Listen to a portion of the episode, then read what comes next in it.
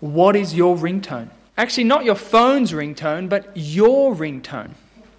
What do people hear from you when they hear of you? What rings out of your life? He's the pun master. She's a cheese connoisseur. He's always up for a four wheel drive. Oh, she's the gardener. What do people hear when they hear of you? And how do you change your ringtone? How do you change what your entire life is about? Can you change it? Today, we see Paul thanking God for a ringtone change. What people hear about the Thessalonians has changed completely. And it's not caused by them either, it's caused by God. The big idea of today's passage is gospel fruit from God's power rings out change. Or, in other words, God powered gospel fruit changes your ringtone. I hope you can see that in the text today, as Paul carefully and logically explains his argument in this letter. And a letter must have an author and a receiver, which is what we see in verse 1. So let's start by getting some context. Verse 1 Paul, Silas, and Timothy to the church of the Thessalonians in God the Father and the Lord Jesus Christ. Paul was the first Christian missionary. He traveled all around the Roman Empire telling people the gospel the good news about the risen Jesus. Here he has two of his co workers, Silas and Timothy. The letter is sent to the church of the Thessalonians. We hear about this church in Acts 17, which Al read out for us. Paul spends a short amount of time, some months, in a place called Thessalonica, telling the people about Jesus a small house church is set up, but there are riots and severe persecution. So the missionaries have to flee. Not a good start for the church. Just imagine it. You've just heard Paul. He brings this new teaching about a man who's come back from the dead. Paul says Jesus saves you from God's wrath. Then people from another town come. They want to kill this Paul for disturbing the peace. And so Paul flees. What would you do? No wonder Paul is worried. He's worried the Thessalonians have given up, that their trust in God was short lived. When suffering came, they would fall away. So Paul sends his friend Timothy to check in with the young church. You see this in chapter 2. Paul was afraid, but Timothy comes back with good news about your faith and love. Paul is overjoyed, overflowing with thankfulness for the Thessalonian church. Despite persecution, they have not given up on Jesus. And Jesus has not given up on them, too. It's easy to skim over the end of verse 1, but it's amazing the Thessalonians in God the Father and the Lord Jesus Christ. They are in God, connected to Him. Suffering has not separated them from God's family. Paul leaving has not separated them from God's family. So, yes, they might be living in Thessalonica, but their true identity is in God. Same with us. You might be living in Dubbo, but your true identity is in God. And then Paul launches into a wonderful thanksgiving that takes us to the end of the chapter. Point one Paul starts by thanking God for gospel fruit in the Thessalonian church. You can see it in verse 2. We always thank God for all of you and continually mention you in our prayers. We remember before our God and Father your work produced by faith, your labor prompted by love, and your endurance inspired by hope in our Lord Jesus Christ. The gospel has clearly made an impact on the Thessalonians. There's three cause and effects, and we can go through each of them. Work produced by faith. Faith is basically trust. For Christians, it's trusting God's promises, especially his promise of salvation in Jesus. And this trust leads to selfless work for others' good. I trust in God's salvation, so I work for the good of others. Labor prompted by love. This love could either be God's love for the Thessalonians, the Thessalonians' love for God, or the Thessalonians' love for each other. It could be a mix of all three. And all this love leads to sacrificing time and energy for others, labor prompted by love, and endurance inspired by hope. There's no point for work and laboring hard if you don't persist in it. I remember one particular holiday house, my family took on a 2,000 piece puzzle on a weekend trip and on a sunny weekend trip. We didn't persist in it. And there's no point persisting if in the end everything's hopeless anyway. I'd like to imagine there was a missing piece of the puzzle anyway, so pointless. No hope. But the Thessalonians endured in their work and labor because they had hope. They had the guaranteed hope of Jesus' salvation. So they endured in their efforts to work hard for each other's good. Three cause and effects. Paul is saying the Thessalonians not only have faith, hope, faith, love, and hope, but it bubbles out in work, labor, and endurance. Which is interesting because you might think that faith, hope, and love are abstract themes, not practical. Paul seems to say they make a clear physical difference in the Thessalonians' lives, working hard, enduring, because of their faith, love, and hope. And where do the Thessalonians find this faith, love, and hope? In the gospel, the good news about Jesus. They hear of the trustworthy, the faithful God and his love with the certain hope of his salvation. Paul says not only do the Thessalonians believe the gospel, the gospel makes a practical difference in their lives. It bears gospel fruit. You might want to keep a lookout for these three themes of faith, love, and hope throughout this letter. It's all throughout Paul's letters faith, love, and hope. Because it's a summary of the Christian life faith in God, love for others, hope in Jesus. And here, Paul is so thankful for the Thessalonians. He sees that fruit in their lives, actively working, laboring, enduring because of their faith, love, and hope.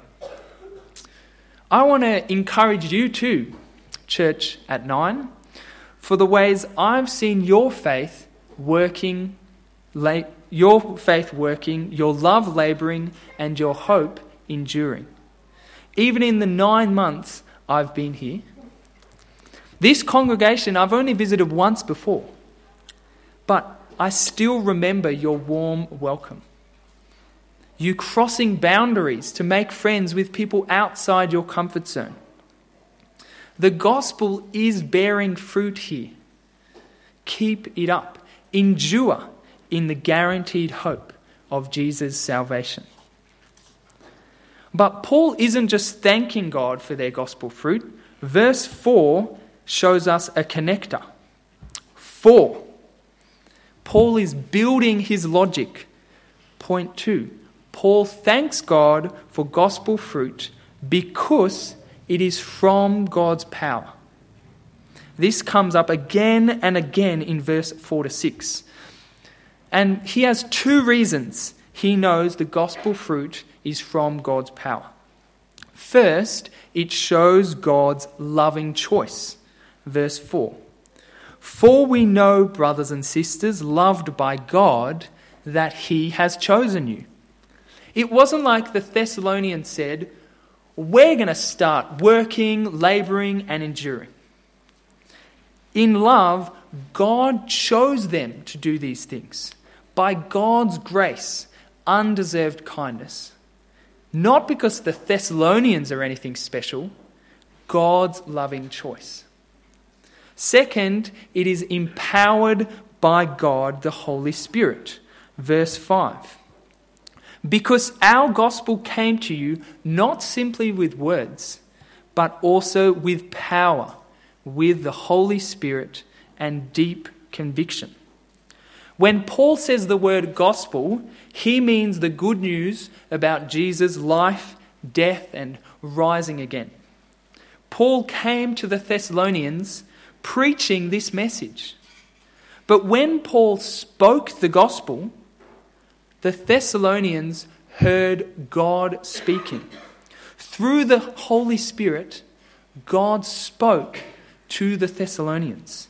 So it's God's power at work in their gospel fruit.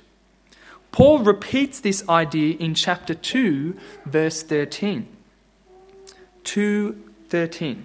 When you received the word of God, which you heard from us, you accepted it not as a human word, but as it actually is, the word of God, which is indeed at work in you who believe. God's powerful word at work in the Thessalonians' lives. And it makes sense if it is the Word of God that it comes with power and deep conviction, as in the rest of verse 5. If you're hearing God speak, you know it is powerful. God's words created the whole universe and sustains it. His word created and sustains you. If you are hearing God speak, you are deeply convicted it is true. God cannot lie. The Holy Spirit has another role here that shows God's power. Look at verse 6. You welcomed the message in the midst of severe sufferings with the joy given by the Holy Spirit the Holy Spirit gives the Thessalonians joy. My sister once gave me a present of undies that were too small. That did not give me joy. But here, the Thessalonians are given joy by the Holy Spirit. Joy that can withstand intense suffering. Joy that shows God's power. So, gospel fruit is empowered by the Holy Spirit. He brings God's word, He brings joy.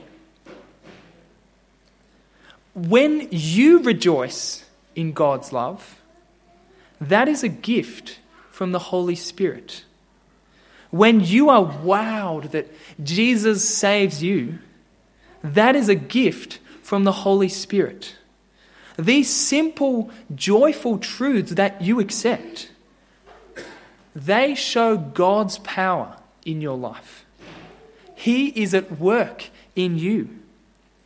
When you hear God speak in the Bible, that is the Holy Spirit at work. When you're convinced the Bible is true and you, you change, God at work in you. Thank God for this miracle. He is not a distant God, He is intimately at work in your life, bringing His word and His joy. If you're looking into Christianity, where does your joy come from? And your desire to selflessly serve others? All humans want to be selfless. We all want to love better, and live better, have more joy.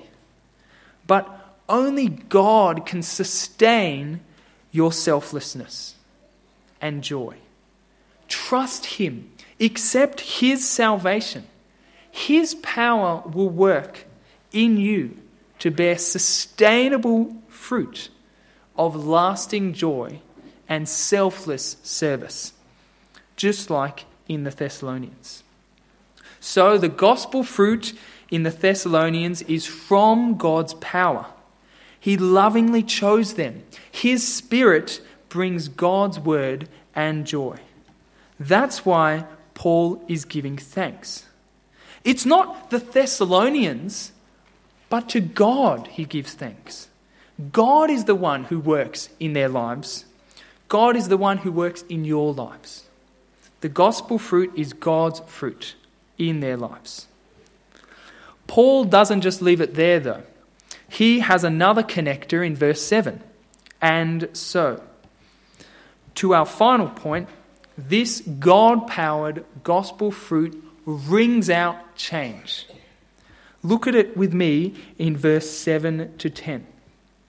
Listen out for how many times Paul talks about their change being heard, known, or modeled. Verse 7 And so you became a model for all the believers in Macedonia and Achaia. The Lord's message rang out from you, not only in Macedonia and Achaia.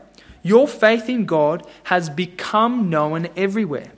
Therefore, we do not need to say anything about it for they themselves report what kind of reception you gave us. They tell five times.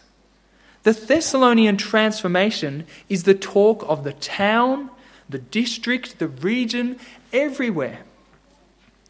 But notice in verse 8, Paul directly links it back to God.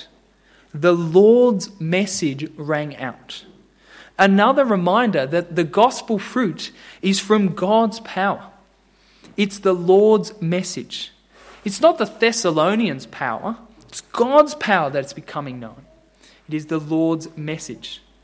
People are talking about the Thessalonians not because they're amazing, it's because God is amazing. It's His power.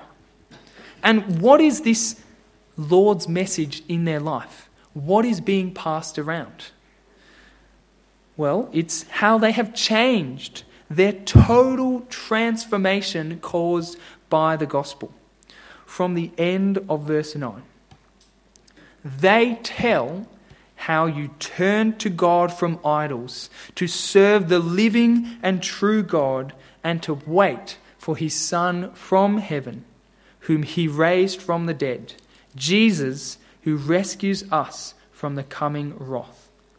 The transformation is captured in three words turn, serve, and wait. They turned. No second thoughts. The Thessalonians do a complete 180.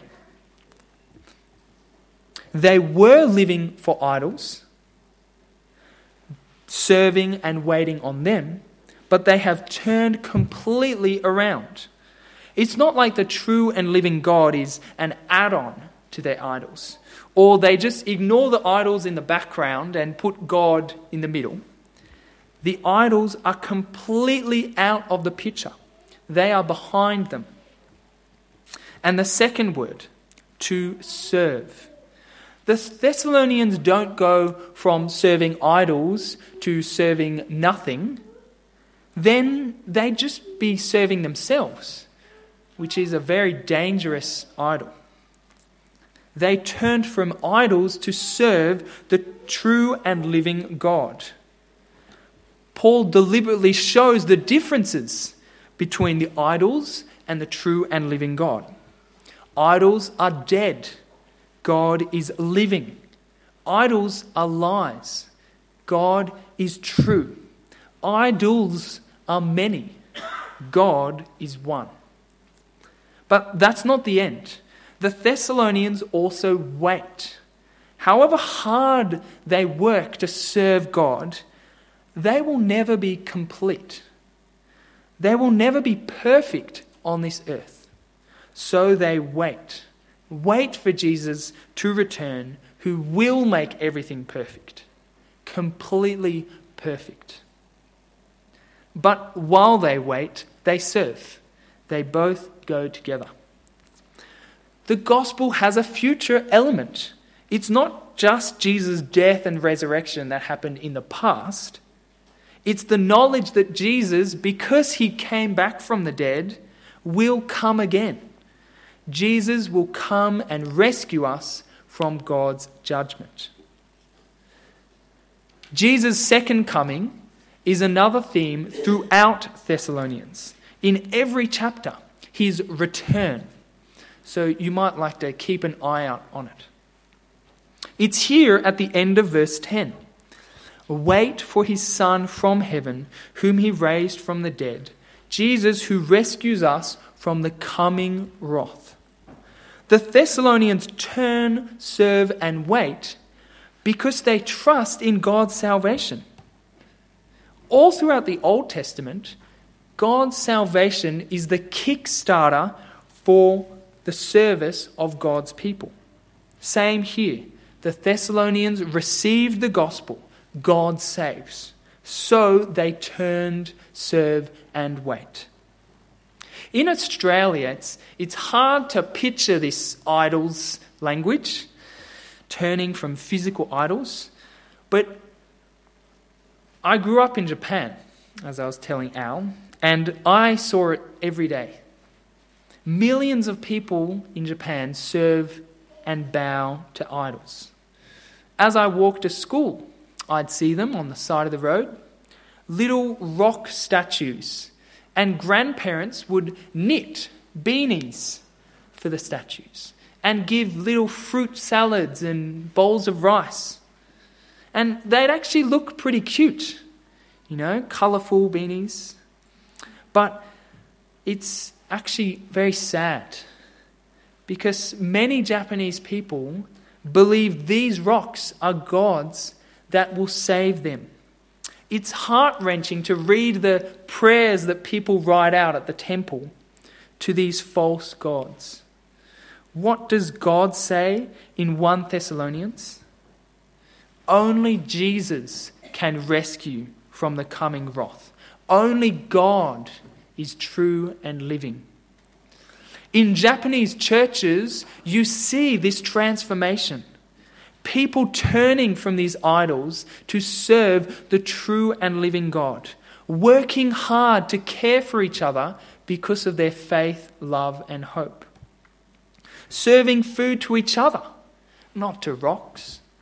Waiting not for rocks to answer prayers, but for Jesus who saves. He has risen and will come again. Can you see how this transformation would ring out? Imagine a conversation in the burbs of Thessalonica. My friend isn't joining us at the temple. He goes to church and serves the true and living God. He's waiting for Jesus who came back from the dead. What's happened to him? Everyone has heard of this miraculous transformation. And don't miss in these verses how much God is involved in this change. They turn to God, serve the true and living God, wait for His Son from heaven, whom He raised from the dead, Jesus who rescues us. Just like the gospel fruit of verse 3, their gospel transformation is also from God's power. People are talking about the Thessalonians, not because they're amazing, but because God is. If you have heard the gospel and trust in Jesus, that is the same for you. You've changed. That's not because you're amazing, God is. Gospel fruit in your life is God at work. Anything Christian that you do, is God at work. So look at each other. Be amazed at God's power ringing out in your Christian brothers and sisters. You see, there are still idols in this world. Things humans serve instead of serving God. When you turned from these idols, that was God at work. You turned from the idol of work and study.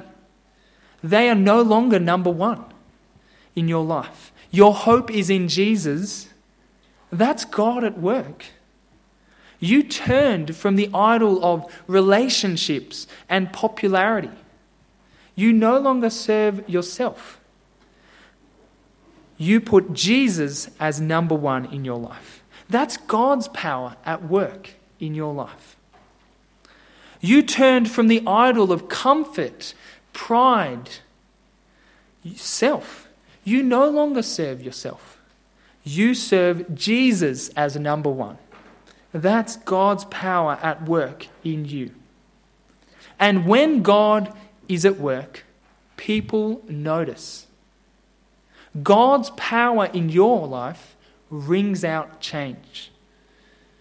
When you persevered in praying for rain, trusting God the Creator, when you used your words to love, when you sacrificed your time and energy to care for others, when you felt deep joy despite terrible suffering. This is all God's amazing work. And it rings out. People notice. If you're investigating Jesus here today, have you noticed something different in your Christian friends?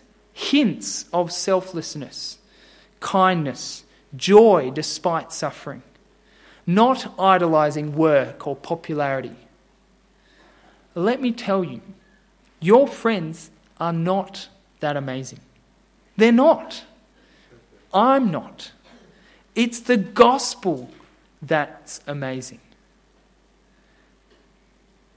God doesn't choose good people, selfless, kind, joyful people.